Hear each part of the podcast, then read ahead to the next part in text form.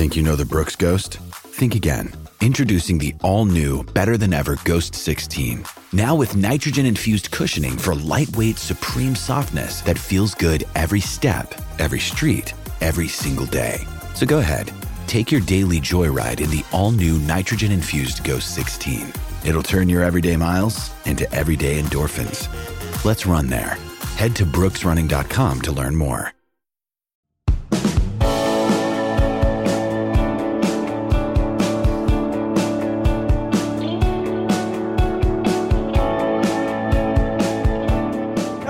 Late Kick Live. It is Tuesday night, August 30th, the year of our Lord 2022. This is the time of week when we're headed into week one where my excitement starts to shift a little bit to fear. Not for myself, but for you guys, because I know some of your hearts are about to be broken and you're not ready for it because you're favored in week one and you've already looked past week one and you have no business doing that with week one. We will discuss and dissect tonight. We're jam packed, we're high atop, just a glowing downtown Nashville, Tennessee. Beautiful day today. Where are those upsets coming? I'm not talking about necessarily Florida over Utah. We're not talking about that field goal spread nonsense, although there's one game I'm going to touch on that kind of resembles that. I'm talking about the Georgia State over South Carolina out of nowhere, elbow off the top rope. Is anybody out there, by the way? Does anyone just able to recite off the top of their head the fact that South Carolina is only favored by 12 and a half at home against Georgia State? So, yes, let's talk about that in just a second. I got several more week one predictions. I got three more games that we have to break down. The Clemson quarterback situation, I have been fascinated by since spring.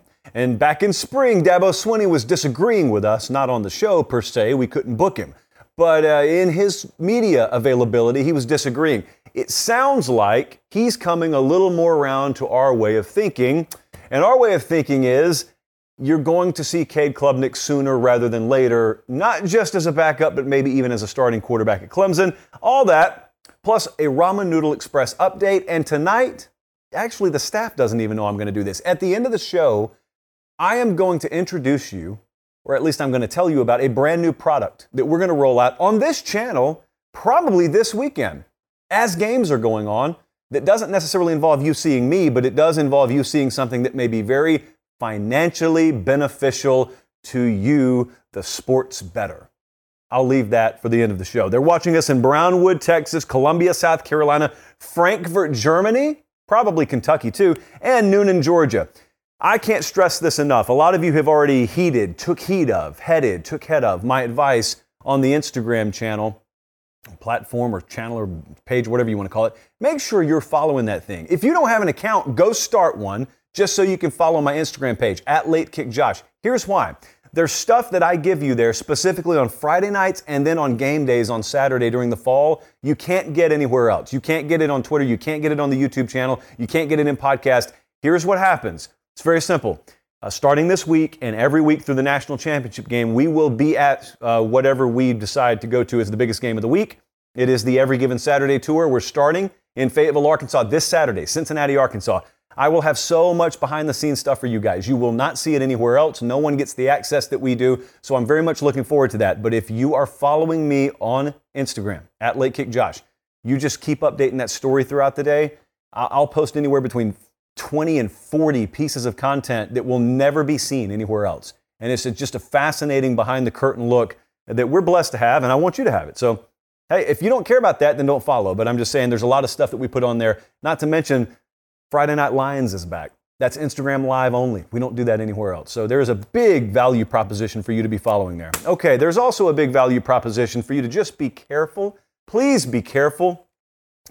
I want all of you to have a good time this weekend. I really do. And I want all of you to be winners but you can't be. You're a winner for watching the show, but some of you are just flat out going to be losers because of the team you're pulling for. And uh, some of you know it and you're ready for it. Others are not ready for it. And that's where I want to dive in tonight because upsets are coming. As sure as the winter is coming, so too are upsets. And I don't think that everyone has braced themselves. We call this on the show the castaway theory, by the way. We try and invoke as many metaphors that tie into the movie Castaway as possible Uh, because I think it really ties into life as a college football fan. For example, think about Tom Hanks. All he's got is Wilson to talk to for years, and he's out there on that island somewhere in the Pacific, and he starts to build that raft. Now, I remember when I watched that movie how sturdy that raft looked. It's got the best wood on the island. I mean, it's tied together with VHS tape. What more adhesive could you possibly need? And it looks like it's ready until it goes out onto the open sea. And then you find out what the ocean does to man made rafts. Uh, batters it pretty thoroughly, doesn't it? That's kind of the way the season treats a lot of your expectations. Your preview magazines smell so good when you crack them open for the first time. And that roster looks so pristine. And those WWW, occasional L, more W's than L's that you drew in the blanks on those magazines, it just looks so neat and tidy. And then the season happens. You've got 22 moving pieces every play, sometimes 180 to maybe 200 of them a game if overtime is included. You've got balls that are shaped weird that bounce all kind of different ways. You got a right guard not fully healthy you don't know about. You got a will linebacker not focused, missing his gap. And all of a sudden, results that shouldn't happen, according to what your paper says, happen. And it's going to happen this Saturday. And I'm looking across the board and I'm trying to ask myself, as I failingly do every year, where is the upset coming? It's easy to know it's coming. Where is it going to come? That's the big question. Now, there's one game couple of them actually that we have broken down and are going to break down tonight. So I wanted to start with those, but then I wanted to go a little bit further off the radar. So Cincinnati at Arkansas gets more fascinating by the day. That's the game that we're going to be at Saturday. And yet, I don't know a single person who has picked Cincinnati to win this game. I mean, I have not heard a single person, even in our comment section, that has picked Cincinnati and then put together a well articulated, logic based argument. It's easy to just say Cincinnati because you know nothing's on the line if you say it and you're wrong. But do you really believe it? Have any of you put money on Cincinnati money line? Have you seen any of the national types? Because I haven't. I haven't picked them to win. I haven't seen anyone picking them to win. And the line is under a touchdown. This thing's in Fayetteville. Do you understand what's being disseminated there from odds makers? That means that they're playing this thing in Atlanta, a field goal, probably is the, is the line on this thing, and that's with Desmond Ridder and the entire secondary gone for Cincinnati. And you've got all this returning hype and all these returning players and Kendall Briles and KJ Jefferson, year two together. Sam Pittman, what a program. Most of these things have been said by me. And the line is, what is it right now, Jesse? Six? It's under a touchdown. So, is that where the upset comes? And if it happens, how big an upset is that? I think it would be painted as a huge upset nationally, and yet your odds board right there is telling you, no, it's, it's a mild upset. That's what it would be. Categorically, it would be a mild upset. I picked Arkansas to win. I picked Arkansas to cover, but I told you our model has, I think, Arkansas minus seven and a half. So we're not that far off of what the Vegas number is. It's just going to be a really competitive game. Cincinnati's a really good team. I have told you a couple of times this week. There are players whose names you don't know on that team yet that are plenty good enough to play in any Power Five league. It's just that because they're not a national name brand type program, you don't know them. That doesn't mean they can't play. It just means you don't know they can play. And you'll find out Saturday when you watch this game. Yeah, they lost a bunch of pieces. Yeah, they got some pieces that you have not heard of yet to fill those voids. The other one that we're going to break down later tonight, in a few minutes actually, so I'm not going to dive too deep into it, is Penn State at Purdue. It's a very short line. Penn State's favored by three and a half at most places right now. And Purdue, in many ways, stands the biggest opportunity to springboard off of a week one result because Purdue plays their toughest game in week one, at least until maybe way later in the year. And that's Penn State at home. Look at the rest of Purdue's schedule. Look at what they have down the road. They go to Wisconsin. That's not until October 22nd. That's the next time they would play a ranked opponent. We have Penn State power rated top 10. The AP doesn't have them ranked. And I'm going to talk about kind of the way we differ in just a few minutes. But uh, do you know what kind of pressure is on the Penn State program? Talked about it many times. Two of their first three games are on the road. This one, two weeks later at Auburn. This game, this Penn State Purdue game, will have big time every given Saturday tour ramifications attached to it. And I'm sure that James Franklin's feeling that pressure, by the way. And well, he should, because we showed up to the Auburn game last year and we probably, truth be told, were the driving factor that pushed them over the top and got that win. But hey, if they lose this game, Purdue's set up beautifully in the Big Ten West. But also, if Penn State loses this game, it's kind of like the raft that looks great on shore. All the rafts you've ever seen built look great on shore. You take them out into the open ocean, and the waves and the ocean and the tides do what those sorts of things do. What if Purdue just wins? What if it's 31 30 and they win and, and Penn State's offensive line's not what it should be and they didn't run the ball for more than 100 yards with any individual back there? And a lot of the same ugly trends from last year carry over to this year. I'm going to break the game down in just a second. I'm just saying, how many people are out there picking Purdue? Not a whole lot. Some, I've seen some, not a whole lot. Now, I want to go a little off the radar.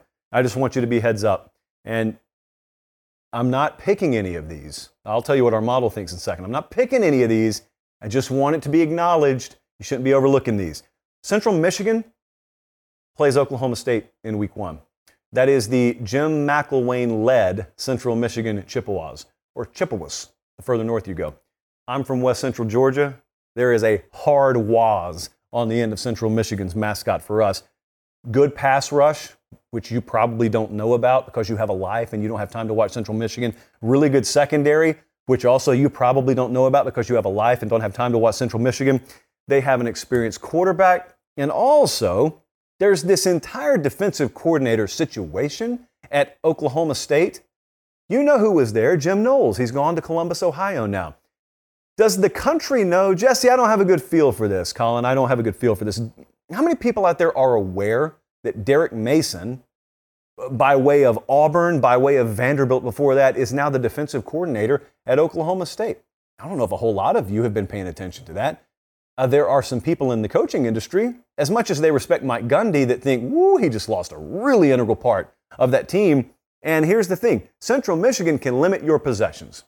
Possessions will be the name of the game here. So, how many of them do they get? And also, uh, 22. Our model likes Oklahoma State. Uh, they paint Oklahoma State in the model, they. Uh, the model paints Oklahoma State minus 25. So our, our model likes Oklahoma State. I just want to put it out there. Central Michigan has some facets of that team that could make this game interesting to watch. NC State and South Carolina, I find in very similar positions going into week one. Let me talk about NC State for a second. Here's what you probably know about them. Uh, they got Devin Leary back. They're really good defensively. They won nine games last year and they could win the ACC, right? All that checks out. What you probably don't know is anything about East Carolina. But see, NC State opens the road at East Carolina in just a few days. The spread is 11 and a half at most places. And so I look at this one and I wonder, how would it happen? How would the upset happen? You've also, with a bunch of these closer than it, they should be kind of spreads in week one, you normally always have a veteran presence at quarterback. You normally always have a decent stable of running backs. East Carolina checks both of these boxes. NC State is probably going to move up and down the field fairly easily between the 20s.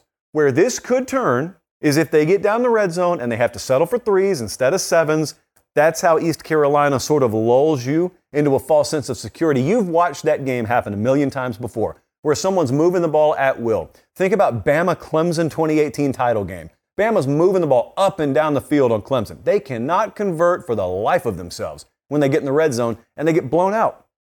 And after the game, you're asking yourself, but they were moving the ball so well. How did this happen? What happened by design?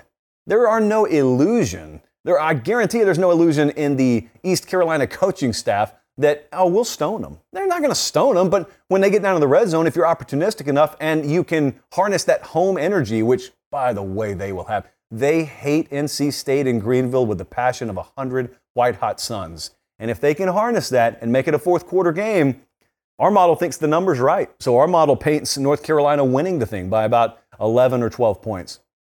They got it to do. You're looking at the schedule there. Charleston Southern next week, Texas Tech the week after that, UConn the week after that, and then they go to Clemson. And most of you are not even making an appointment to watch NC State until that December, or not December, October 1st date against Clemson. So let's just, let's keep them on our radar Saturday. And speak of the Gamecocks, whatever they're calling themselves up there these days, Georgia State comes into Columbia Saturday. I think this game's Saturday. I got to be careful here because we, we, like, we like South Carolina. I'm not picking an upset. Don't worry about it. But look what I am doing. You see, you see me picking at my hand here? Got a little callus. Um, had a good day on incline bench, but it did contribute to the callus. And I'm picking at it because it really makes me uneasy that South Carolina has all this energy, behind the program, and everyone's talking about that trip they're about to make to Arkansas in week two.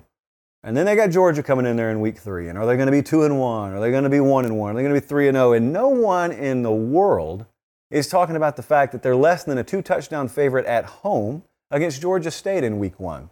Here's what you always should think about Georgia State. You should think they're probably better than I expect because they're probably littered with former SEC guys who, for whatever reason, didn't work out where they originally committed, and so they just they found a home in Atlanta. That's the kind of athlete Georgia State has. Jacksonville State's the same way. Uh, Troy, in some years, is the same way. These Southern G5 level teams, you always have to be careful with them. It's kind of the feel you should have when you play a service academy, but for different reasons. You never take those teams lightly. If you're if you're in Alabama or if you're in uh, Georgia, if you're in these kind of areas where a lot of the fallback options for for Power Five level talent that doesn't work out is you, then occasionally you can have a really good roster. They've got one at Georgia or Georgia State. They got a bunch of all Sun Belt type players on defense that are back, and we got a whole bunch of newness offensively at South Carolina. So Spencer Rattler's the new quarterback there. There's a lot of hope. There should be. Uh, there's a lot of energy behind the program. There should be. What I wonder as I look at our model, put South Carolina at minus 15, is how does this play out? This is, I'll tell you how I think it will. This is the kind of game where it's close first quarter. Georgia State may even have an early lead for all I know. Close at halftime, uh, still competitive third quarter, and then through some chain of events, South Carolina gets themselves some margin in the fourth quarter and you end up, if you just surf box scores at the end of the day, you see, oh, South Carolina won. Eh, they, they may have even covered. Good for them. But yet, if you watch the whole game, you tell that buddy who just surfs box scores, dude, that was way closer than that final score makes it look. I'm telling you, there's some work still to be done at South Carolina, and that's okay. There's going to be work to be done for everybody. Uh, but that one I've got my eye on. Kentucky, the number two odds on favorite in the SEC East preseason, they are a 16 and a half point favorite at home against Miami of Ohio.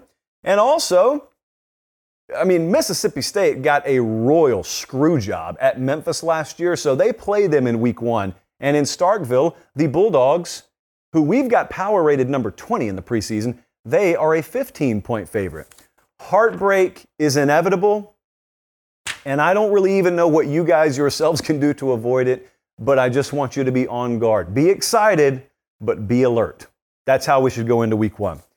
Here's what else you should be looking for free stuff, because I was on the horn with Academy Sports and Outdoors today. In fact, I've got tracking information. I won't bother to pull it up. I could pull it up right here in my email as I welcome everyone watching live. Make sure you like the video. I've got tracking information that tells me we have a horde, and you know how rarely I use that word, a horde of new Academy gift cards en route to Nashville, Tennessee they will be here by tomorrow if FedEx comes through, and I will be able to take them on the road with me starting in week one in Fayetteville and throughout the national championship game this year. So you know the drill. A lot of you benefited from this last year. I, I don't hide when I'm in these cities. I'm out and about, and I got pockets full of these Academy gift cards. If you see me, don't run up to me and just slap me on the back of the head, but feel free to approach me. I've got them. I'm ready to give them and they are for you, not for me. In fact, it would be pretty unethical if I were to use these for myself. And believe me, I have not. So these are for you. Academy Sports and Outdoors, our exclusive partner, starting this Sunday. Our show will look different because of Academy Sports and Outdoors. We're really excited about that. I'll explain all that Sunday. But until then, it's time to gear up. Every one of you, in some shape, form, or fashion, you're either going to games or you're watching games. You need, whether you know it or not, something they have at Academy Sports and Outdoors. And until you've been there, you really don't even know what all they have. So either go to Academy Sports and Outdoors in person or go to academy.com, but make sure you go and support our exclusive partner, our friend and your friend. Thank you for making the show free because that's on them, that's not on us. Hey, it's Kaley Cuoco for Priceline. Ready to go to your happy place for a happy price? Well, why didn't you say so? Just download the Priceline app right now and save up to 60% on hotels. So, whether it's Cousin Kevin's Kazoo concert in Kansas City, go Kevin, or Becky's Bachelorette Bash in Bermuda, you never have to miss a trip ever again. So, download the Priceline app today. Your savings are waiting. Go to your happy place for a happy price. Go to your happy price, Priceline. Mother's Day is around the corner. Find the perfect gift for the mom in your life with a stunning piece of jewelry from Blue Nile. From timeless pearls to dazzling gemstones, Blue Nile has something she'll adore. Need it fast? Most items can ship overnight. Plus, enjoy guaranteed free shipping and returns. Don't miss our special Mother's Day deals. Save big on the season's most beautiful trends. For a limited time, get up to 50% off by going to BlueNile.com. That's BlueNile.com. Let's break down some games. Thursday night's going to be a great night. We don't have a show Thursday night. That's how big Thursday night is. There are two must see games. One of them is at 8 o'clock Eastern Time on Fox. It is Penn State at Purdue. This one's going to be really exciting. Ton of pressure. You've got a sleeper team in one division. You've kind of got a sleeper team in another division. Uh, this is the this is the wrong lower, so I'm just going to re-rack this whole thing. It's probably on me, Colin. It's probably on me. So uh, here's what I'm going to do. If you're watching live, just ignore all this. If you're watching the replay, you'll never know this happened. Three, two, one. Thursday night, we do not have a show, and that is because we've got two must-see games. One of them is eight o'clock Eastern. That's the kick. The game is Penn State at Purdue. Penn State is a short favorite here, but a favorite of about three and a half points. We get these kind of games every year where you've got one style versus another style, you know, sort of the styles clashing sorts of things. And the whole question in this game is paper cut versus sledgehammer. What's it going to be? Because both of them can kill you technically, but it's normally the guy holding the sledgehammer that really gets to decide. Now, if he doesn't take care of business, if he doesn't use that sledgehammer properly, paper cuts. They can take you down. Uh, Purdue could paper cut you to death. Penn State can sledgehammer you to death. We get to find out which style, and it's not always a 100% uh, win factor for either side. We get to find out which style works out this Thursday night. Here's what we know, or at least we think we know. I think I know Penn State may have the best secondary that Purdue sees all season, which is noteworthy because we know what style of play Purdue is going to employ. Here's why that is very, very important. There's some good secondaries out there that Purdue can victimize, but the higher caliber of play you have in your secondary, the more you can turn other defenses' concerns into your opportunity. See, a lot of defenses out there, when they know how many times they're going to have to defend the pass against Purdue, they get nervous because they don't think they stack up against it favorably. Penn State stacks up favorably. Not only that, but they get opportunity. Because the more times you put the ball in the air against a good secondary like Penn State has, the more opportunity they have to pick it off, to actually score, to generate points defensively. This to me is where this game could turn, by the way, Thursday night. We talk about Sean Clifford. We talk about that, that hopefully upgraded Penn State running game all you want to. Their defense could generate points, or at the very least, they could generate positive field position. So, ball in the air a ton. That's inevitable how much can that Penn State secondary capitalize on it? And obviously, how much pressure can they generate up front defensively? The second thing I think I know is I think I know Purdue believes they can make Sean Clifford have to win the game for Penn State. And there is a reason for them to feel that way. And what I mean, of course, anyone who watched Penn State last year or anyone who's watched this show for any length of time understands they were woeful on the ground. One of, at the Power Five level, the worst rushing attacks last year. They had injury, so there's an explanation for it. But the stats are what the stats are. In this case, the numbers do not lie to you. They are telling you the truth. They're painting an accurate picture. There was not a single game where an individual Penn State player rushed for 100 or more yards. That will change very quickly this year. Of that, I am certain. Will it be this game? That's what Purdue is banking no on. And they're banking that they can get that guy, Sean Clifford, into enough obvious passing downs to where if that guy comes into our house and beats us, given this team's track record, we've got to tip our cap. But what we're not going to let him do is we're not going to let him put him in third and threes, third and twos, where the entire playbook is at their disposal. We've got to tilt the field our way, one way or the other, and we're going to make Sean Clifford do it. So they think they can do that. Now, here is the million dollar question. That's sort of that force of wills, that's that clash of styles, because Penn State, the entire spring, the entire summer, the entire fall, has been built around upgrading offensive line, They've been very careful how they talked about it around there. James Franklin, chief among them. And it's been built around enhancing talent in the backfield, and I believe they've done that definitively. Now they've got to put it on display.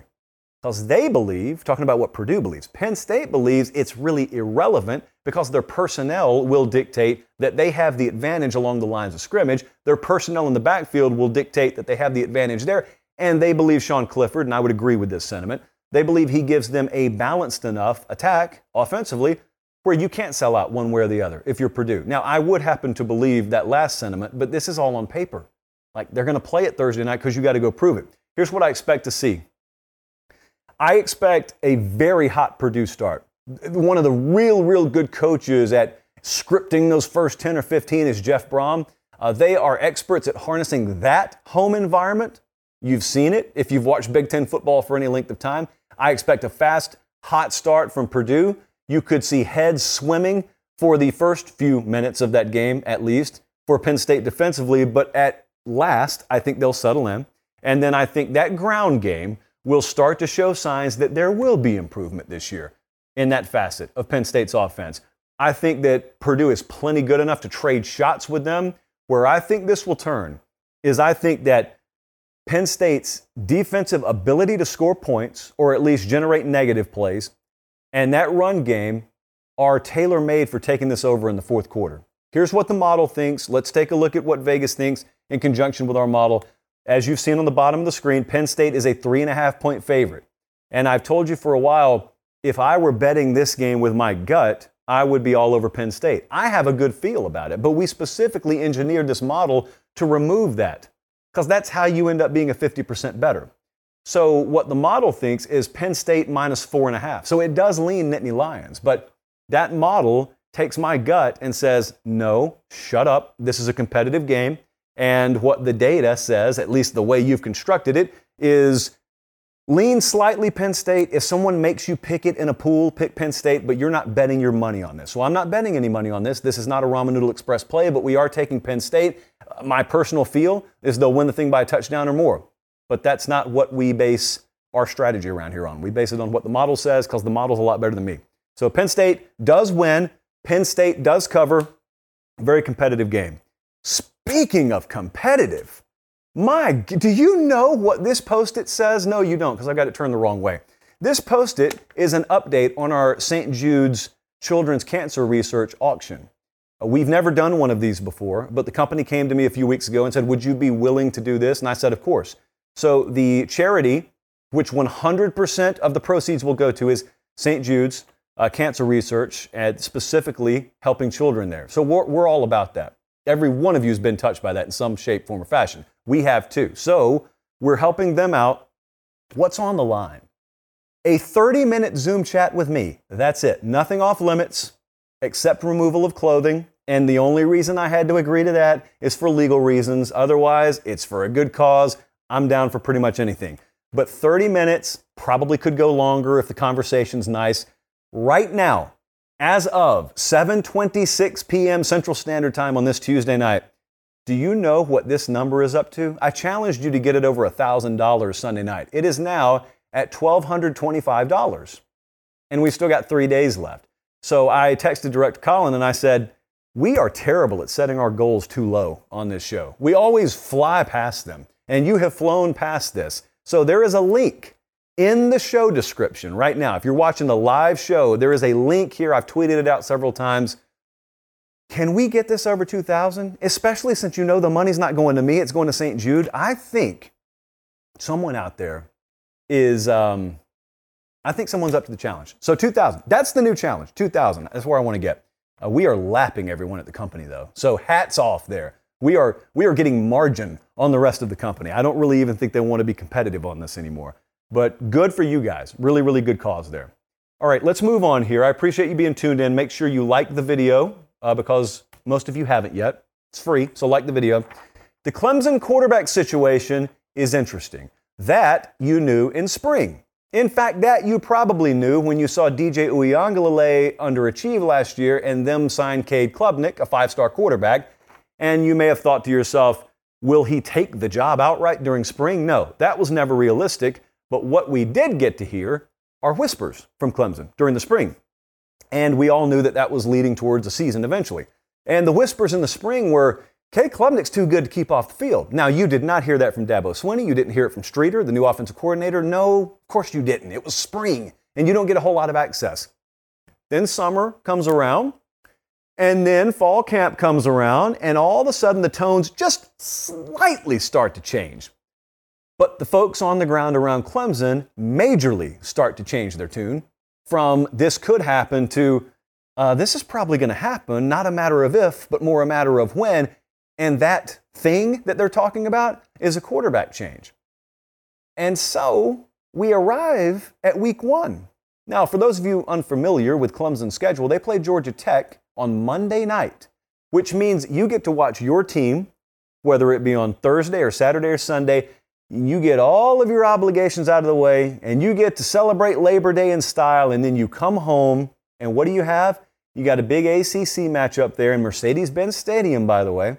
They're not playing this uh, at Grant Field. And you've got this question that will start to be answered, and that is who is the answer long term at quarterback this year for Clemson? The tune seems to have changed. My take in the spring was eventually it's going to be Cade Klubnik's team uh, for a combination of reasons. One, I think he's that good. Number two, it is very hard for me to envision a quantum leap in production from DJ in year two. Now, it's happened before, so I'm playing the percentages there that it doesn't happen. Again, I just think a lot of the problems he had last year were not the kind that I think are correctable, at least correctable to the point where you're going to be better than Cade Klubnik. Now, that doesn't mean Cade Klubnik is their uh, go to option the moment he steps on campus. He's a true freshman. So there's a lot of a learning curve there. I want to visit some of the quotes most recently, and then I want to compare them with what we heard in the spring. So Dabo Swinney had a very interesting quote. This is within the last week, not spring. Quote, DJ is the starter and he's earned that. If that changes, I guess everybody will know it. But our plan is for DJ to have an amazing season and for Cade to get as much playing time as possible because he brings some special gifts to the table that will all be game by game. It loosened a lot. The phraseology loosened a lot. Brandon Streeter, the offensive coordinator, kind of similar said, DJ's our guy right now, but Cade Klubnik is definitely going to play. Mind you, it's not week six. They have not teed it up yet. They have not played a meaningful down of football yet for Clemson this year. This kid's never started a game, he's never played a down in college, and that's what they're saying about him already. Now, this song makes perfect sense if you know how to read the sheet music. The music is telling you Cade Klubnik's eventually going to be the starting quarterback this year for Clemson unless either a miracle happens and DJ Uiagalelei has made quantum leaps in improvement that I don't think they've seen in practice, to be blunt, or there's injury, in which case none of us could have seen that coming. So when will that happen? Well, I think there's a tendency, Colin, if you could throw up their schedule for a second, let me show you what I mean here. There's probably going to be a tendency for some people to go to Clemson's schedule and you automatically think to yourself, oh, this will never manifest itself until they play a really good team. Do they play one in week one against Georgia Tech? Nah. Furman in week two? Nah. Louisiana Tech? That's not the way it works, guys. That's not the way this will work. Because if you'll remember last year, it didn't take facing top 10 competition to expose some of the flaws in that offense. Nor will it this year if the flaws are still there. So let me paint you a little scenario. It's Monday night, it's Labor Day evening. You're mildly to moderately sunburnt. You've watched so much football over the span of the 72 hours prior, and there's Clemson versus Georgia Tech. Clemson could be up 35 to nothing at the half, and all's well. Or there's this other scenario where it's 13 to 9 at the half, and DJ Uiagalelei is like 5 for 14 with 72 yards passing and one turnover already. And what are people saying? Because this is not 2021. In 2021, it was we got to ride or die with him. It's 2022, and you know you've got a stud, a true freshman stud, but a stud in Cade Klubnik. This is going to happen. If it's not in week one, it is my belief it's eventually going to happen, and that time's going to come, and Dabo Swinney is going to have to make a decision he's paid a lot of money to make. I'm glad that I don't have to make it. He's going to have to make a decision, and he knows once you go, there's no going back. That quarterback situation is so delicate. Everyone wants to hit the button so, so quickly. And there's a reason why coaches seem to drag their feet. They're not dragging their feet. They just have to be fully convicted in the decision because they know they have to live with the ramifications. And I just wonder how long it takes for us to get there. I believe we'll get there. I wonder how long. Dabo knows he's got an option this year. That's what I want you to be thinking as you're watching Clemson games. If you don't know anything else about that team, they're going to be supremely talented on the defensive front. Uh, he knows that he does not have to have a quarterback putting up Heisman numbers this year. What he has to have is a guy who can move the chains, a guy with poise, a guy with accuracy, a guy who doesn't turn the ball over, just a good decision maker that has an elite physical ceiling because of the teams they'll eventually have to play down the road to get where they want to be. Is DJ Uiagalelei that? He wasn't last year. I don't expect he'll be this year. Now, I don't know that Cade Klubnik will be. I think he's got the potential to, and I think he's got a higher ceiling, and I think we're going to find that out sooner rather than later. So that's an update on the Clemson quarterback situation. A quick reminder really good pace tonight. Uh, a reminder we don't have a show on Thursday night because there are big games Thursday night, so it would be stupid for us to have a show. However, one more reminder make sure you're following on Instagram at Late Kick Josh, because Friday Night Lines is back. What is that? I haven't explained that tonight, have I? Uh, 10 second version. That is where we take the model and I go live on Instagram. It's later in the evening on Friday. I'll announce the time about an hour beforehand, and I take questions from you for about 20 minutes on games that you're thinking about betting that we have not talked about on the show. And I'll tell you what the model thinks Full disclosure, I'll tell you if the model says it's a play on or a not, and, and I'll give you some thoughts on them. So it was a really, really popular thing we did last year. It is not sanctioned or condoned or endorsed by management around here in any way. That's why it's on my Instagram channel instead of anyone else's, at Late Kick Josh. Let's break down another game. Uh, you thought we forgot about this game the other night. We didn't. We, we just didn't do it the other night because it's a Sunday night game. But boy, we got a big chunk of our audience that roots for one of these two teams. Florida State versus LSU is a Sunday night game. For those of you who didn't know, this is a 7:30 Eastern Time kickoff on ESPN. It is for this reason that we're starting our Sunday night show at 6:30 Eastern, 5:30 Central. So just keep that in mind. Brian Kelly is the head coach at LSU. Now, for those of you who have stuck with us, who live the no off-season life, you know that. I think most people know it, but you know, there's an entire sea of people out there who don't come back to the college football table until August. So this is still a new concept to them. And then none of us have seen him coach a game in purple and gold. So we finally get to see that in the Superdome, a neutral site, I'm told, the Superdome in Louisiana. And we get to see probably Jayden Daniels at quarterback for LSU. Now, Brian Kelly is playing it close to the vest or close to the chest, as some of my buddies would say. But we think and we have for a couple of weeks thought that Jayden Daniels is going to get the first look at quarterback there. And that has been backed up by pretty much everyone I've talked to around the program. So here's what we need to watch in this game. If you could just tell me one thing, and that one thing was how will LSU's defensive line match up against this offensive line of FSU? If you could just tell me that, if you could confirm my suspicion there, I probably wouldn't even need to watch the game. It is my belief that offensive line is the biggest, bright, blinking red light on this FSU team. Fan base knows it. This is no mystery, but if you haven't been following FSU closely, they've had some injury, uh, misfortune, I guess, especially on the interior. And there is the presence of guys like Mason Smith at LSU, for example, a guy who's versatile enough and supremely talented enough to just shift all around on that front, like some of these Clemson guys have been able to do in the past that you could reach a critical mass of um, unblockability, shall we say, Sunday night to where the game is wrecked. And that's a risk that Florida State runs. Now, there are, there are ways to window dress your way around that, but the bottom line is if you're continually dealing with surge up the middle offensively, there's really no page in your playbook that accounts for that the lines on those routes, they get really zigzag because you got to cut them off early because your receivers don't have adequate time to even complete their square ins and square outs and post. And so it could get a little sideways. So that's the first thing. If you could just tell me that, I wouldn't need to go through the rest of the breakdown. The most basic reason why Florida State could end up winning this, though, is the reason.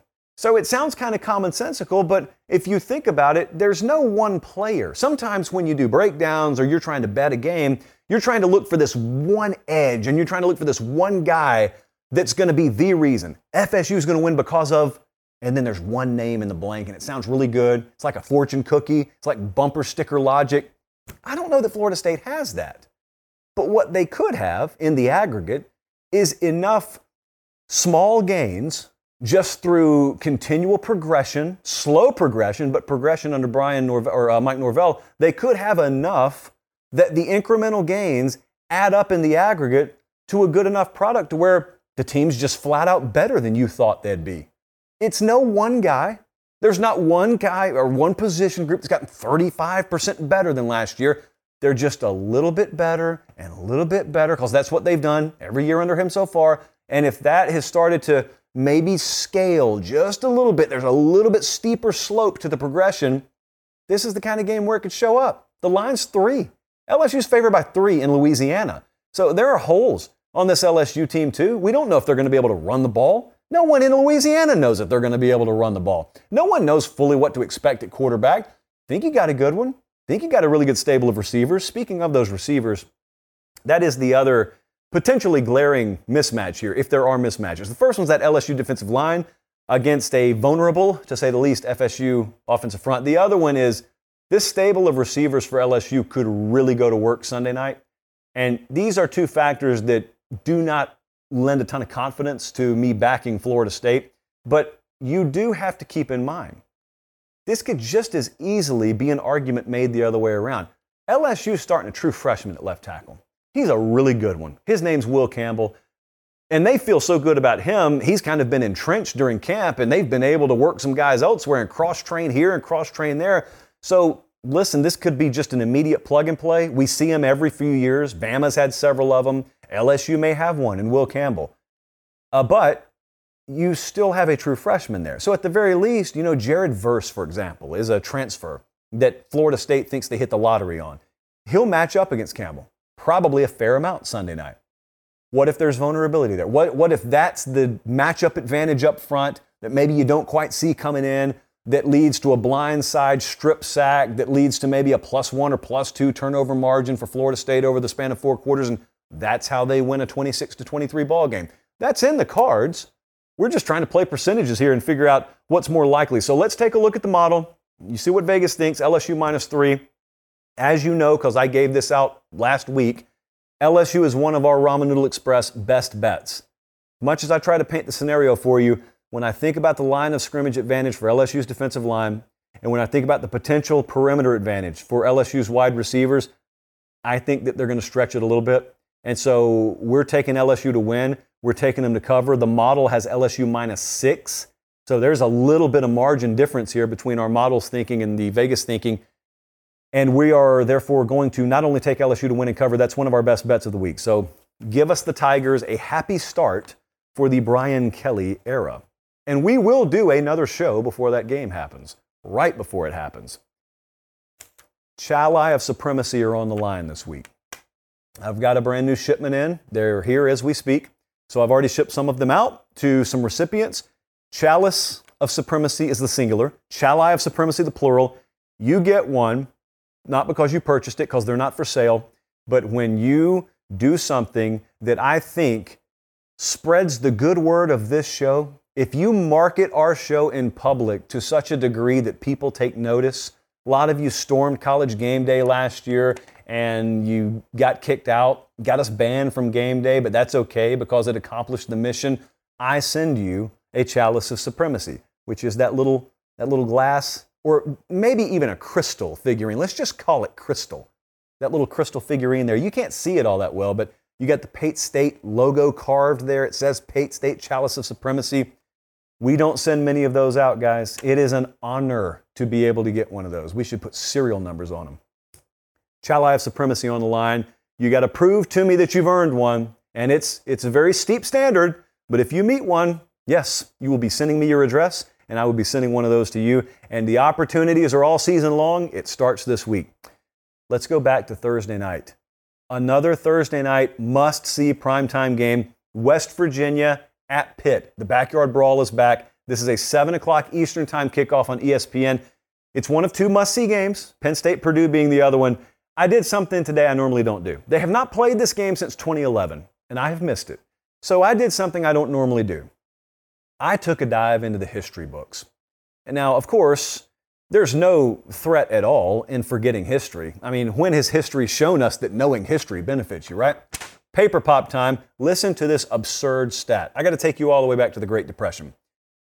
From 1924 to 1946, that's 20 games. There was a little break there for something called World War I. Read about it, kids. But for 20 games, Pitt went 19 and 1 in this stretch. West Virginia scored 66 points in 20 games. So I scurried down the hallway to Stats and Info and I said, What is 66 divided by 20? And they said, 3.3. There was a two decade stretch where West Virginia averaged 3.3 points per game. They went 1 in 19, and that, not so coincidentally, it was during the Great Depression. So we think, we think that Neal Brown and company, he's named JT Daniels, starting quarterback, we think they'll score more than 3.3. There's no guarantee, but we think they'll score more than 3.3 this Thursday night. What are we getting at quarterback here? Uh, you're going to, let me spare you, okay? You're going to see this headline the entirety of Thursday. So you got JT Daniels starting at quarterback for West Virginia. You got Kedon Slovis starting at quarterback for Pitt. What do they have in common? They both played at USC. Yes, it's a great story. Yes, the casuals will drool over it. The reason why I sound so ho hum is because we've been here for months. We know this. We've seen it coming. So we're not going to waste time talking about that. We're not a big storyline show. Just kind of care what happens on the field. So the one thing that I want to remind you with JT Daniels, as a lot of lesser informed folks are going to tell you he either got benched or didn't start for Georgia last year, because the mind plays funny tricks on you and when it comes to revisionist history. JT Daniels started for the national champ last year. Then he got knocked out then he didn't finish the season, and there was this whole external drama around that that very few people know the whole story behind, and we're not going to be sharing that whole story on tonight's show. But he was the one Kirby Smart and Todd Monken chose as their starting quarterback to begin last year's eventual national championship season for Georgia. Don't let anyone tell you anything different. Kedon Slovis has played way more football than JT Daniels. But this is the much bigger story. Kedon Slovis starting at Pitt, because of who he replaces. And that's a first round quarterback in Kenny Pickett.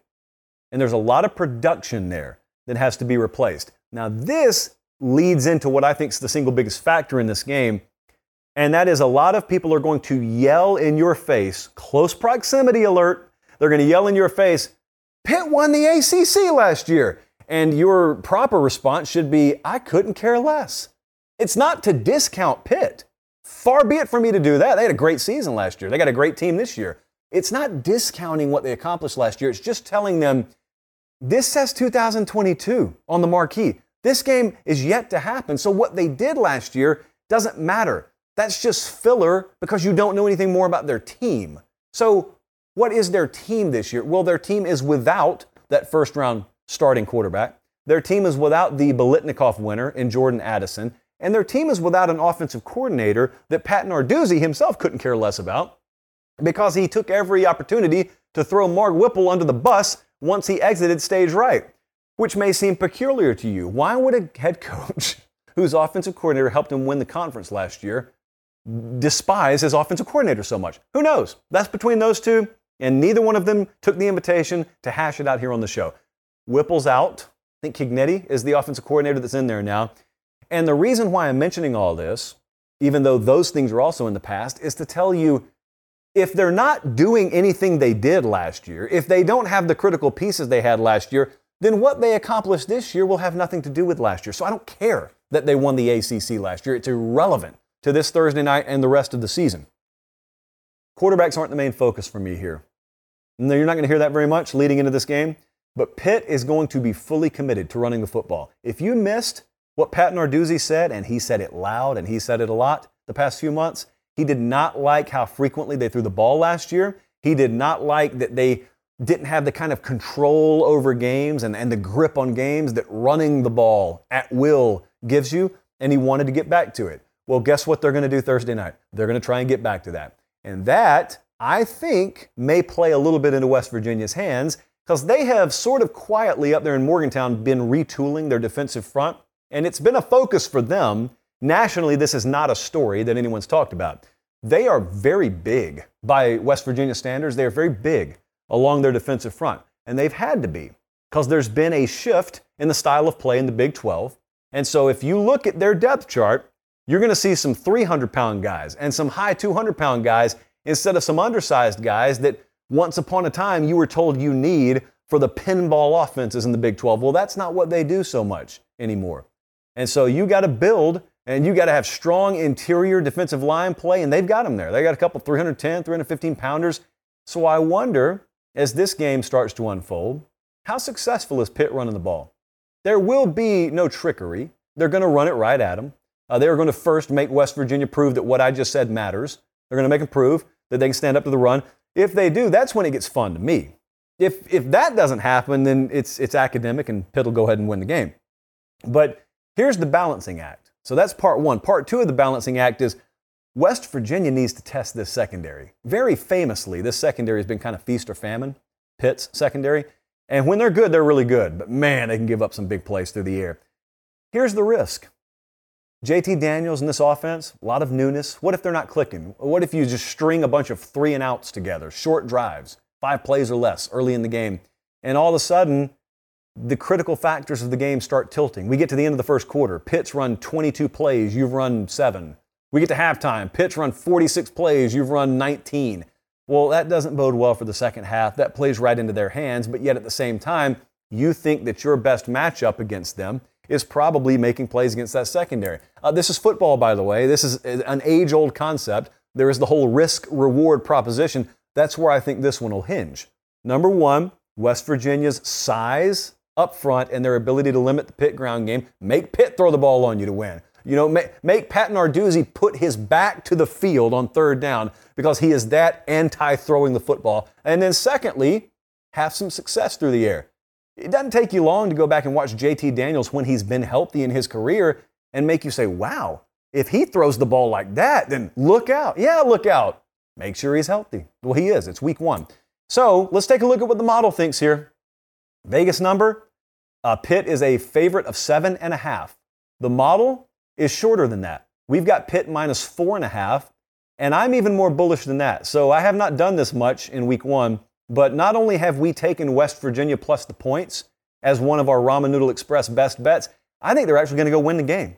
So I'm going to take West Virginia to win the game outright. Close one, but that would really calibrate a lot of what week one could be if this happens on Thursday night. Uh, the model, the model for the record does like Pitt, does like Pitt to win, just shorter. I am going to take the added step and put a little unit on the money line there. So we're going to take West Virginia plus the points. We're going to take West Virginia to win the game outright. And if we are correct, let's be the first to congratulate Neal Brown and that coaching staff. Never been done before. Congratulating a coach for a game he's going to win 48 hours from now. But we are a bold show. They're watching us in Ada, Oklahoma, Phoenix, Arizona, and Greenville, South Carolina. I appreciate you guys being tuned in. We need to recap our best bets for week one. Ramen Noodle Express time. These lines have moved. Not my problem. You got to get on them when we give them out. And we gave these out last week because we knew they'd move. We got West Virginia plus seven. We just talked about that game. Louisville minus three and a half. Louisville is playing at Syracuse. I think that is an extremely square number, full disclosure. But I cannot ignore what our model says. Our model thinks that number is way off. I mean, like a touchdown off. So we're still taking Louisville minus three and a half. LSU minus three. We've been on LSU for a week. Uh, I think you can still get that number though. Now here's one that benefits you. We've got Kent State plus 21 and a half. They're playing Washington. I think you can get a 22 and a half or a 23 out there now. Uh, we just like it more there. I mean, model loves Kent State. We've got that thing, I think it's 16. So I don't know what in the world they're seeing that we're not, but that model has uh, built a reputation enough where we'll trust it. So we're going to take Kent State at Washington. That's a late game. You feel like staying up uh, at an irresponsible hour for week one on Saturday night, stay up and watch Kent State. Also, one more reminder Saturday. It is going to be a very fun day for everyone. Just remember, as you're, as you're kind of rounding out your betting experience, I've got something to share with you. We've been working on this in total silence, hustle and silence. That's kind of what we do around here. I have been working with our, uh, it's going to sound weird when I say this, but it's accurate, our data science team, and we have developed a new product for you. It is going to stream on this YouTube channel during the day on Saturday. It's not a show. It's not a. It's nothing like you've ever seen us do before. I know a ton of you are into live betting. There is a ton of money to be made in live betting. And I, with our data science team, have developed the ability to build a live version of our model. So there are going to be select games that we take and we plug into that model and we stream on this channel to where you get a live projection, play by play, of what the model now thinks about the game. So Clemson, Georgia Tech Monday night, you know, if the model thinks Clemson minus 23, but Georgia Tech starts out 10 to nothing and you want to know what that model may think now, you're going to have it. I'll do you one better. We even have hypothetical scenarios built in on the model. So if you're watching LSU FSU and you think you may want to live bet this thing, Florida State feels a little better now. They feel pretty sure about themselves. If LSU goes three and out here, I'm probably going to bet this. That model will tell you what the updated projection will be if LSU goes three and out, if they kick a field goal, if they score a touchdown. So not only are we going to tell you in real time what the new projection on the game is play by play, we're going to have some hypotheticals built in there for you so you can get ahead of the curve. I think it's going to be a valuable asset. It is to be used as a resource. You're not to live and die with this thing, but it's very good for those of you who watch games at home, which is 95% of the audience. It's going to be a really good tool to just have pulled up on a monitor there and you can keep an eye on it. And if you're into live betting anyway, then you want an, one more resource on your side, that model will be there for you. It won't be this huge model with every game on it, but we'll have some select games that I think will have a lot of attention on them. Uh, you asked for this, and I found out that we could do it, so we've done it. We'll have some kinks to work out in week one. We'll have this thing worked out by week two or week three. So just check out the YouTube channel on Saturday. Appreciate you guys so much. Make sure you give us a like on the way out. We've had big audiences the entire summer most of you never left, so I appreciate it. For those of you who have come back, do not miss a show and make sure you are subscribed everywhere you can be. That is the name of the game for us. Subscriptions on the YouTube channel, subscribe to the podcast. And then, and this is probably the most critical part, I got to whisper go take your mom's phone, go take your dad's phone, go take your sister's phone, cousin Elroy, if he's in town, take that phone, get in there when they're not looking, and subscribe.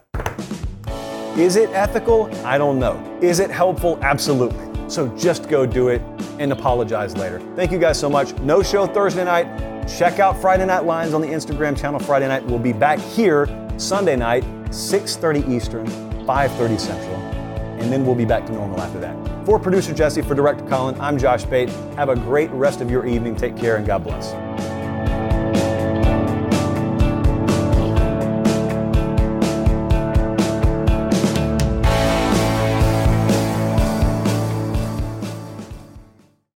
You have sports mixed with your pop culture, along with humor and celebrity interviews, your earbuds are enjoying The Rich Eisen Show. Dan Orlovsky, are you still a Jayden Daniels is the best quarterback available in the draft guy? I think the three things that make it stand out for me are number one, I think his ball placement versus man coverage is the best in the draft. Every quarterback in the NFL is accurate. He's got the best on tape. Number two, most transferable stuff to the NFL. And then I think the third thing is pocket peace. Search for The Rich Eisen Show on YouTube or wherever you listen.